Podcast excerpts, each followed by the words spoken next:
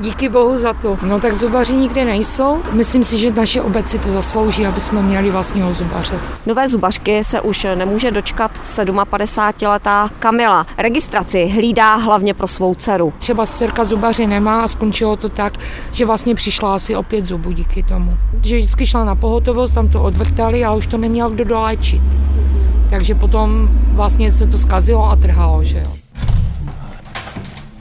No pojďte dál, podívejte se tady, jaké to tu máme. Do zubní ordinace, kterou obec právě zařizuje pro novou lékařku, mě vede starosta z nezávislého združení Ladislav Rosman. Tady bude namontované to hlavní křeslo zubařské. Tady přímo tady, v centru v té místnosti. Ano, už to má připravené. A budou potom nasledovat eh, tady instalace těch eh, skříněk, a to všechno platí obec? Většinu tedy platí obec. Obec do toho vložila milion dvěstě tisíc, téměř přesně. My jsme několikrát opakovaně inzerovali potřebu nové eh, dentistky. Teprve, myslím, na čtvrtý pokus se nám to povedlo. Pro Dětmarovice je získání nové zubařky něco jako výhrou v loterii. Já to všude tak vykládám, víte, to rčení, že eh, štěstí musí taky být, samozřejmě musíte se snažit, ale eh, štěstí je samozřejmě velmi potřebné. V Dětmarovicích eh, začali jednat o tom, že tuhle tu ordinaci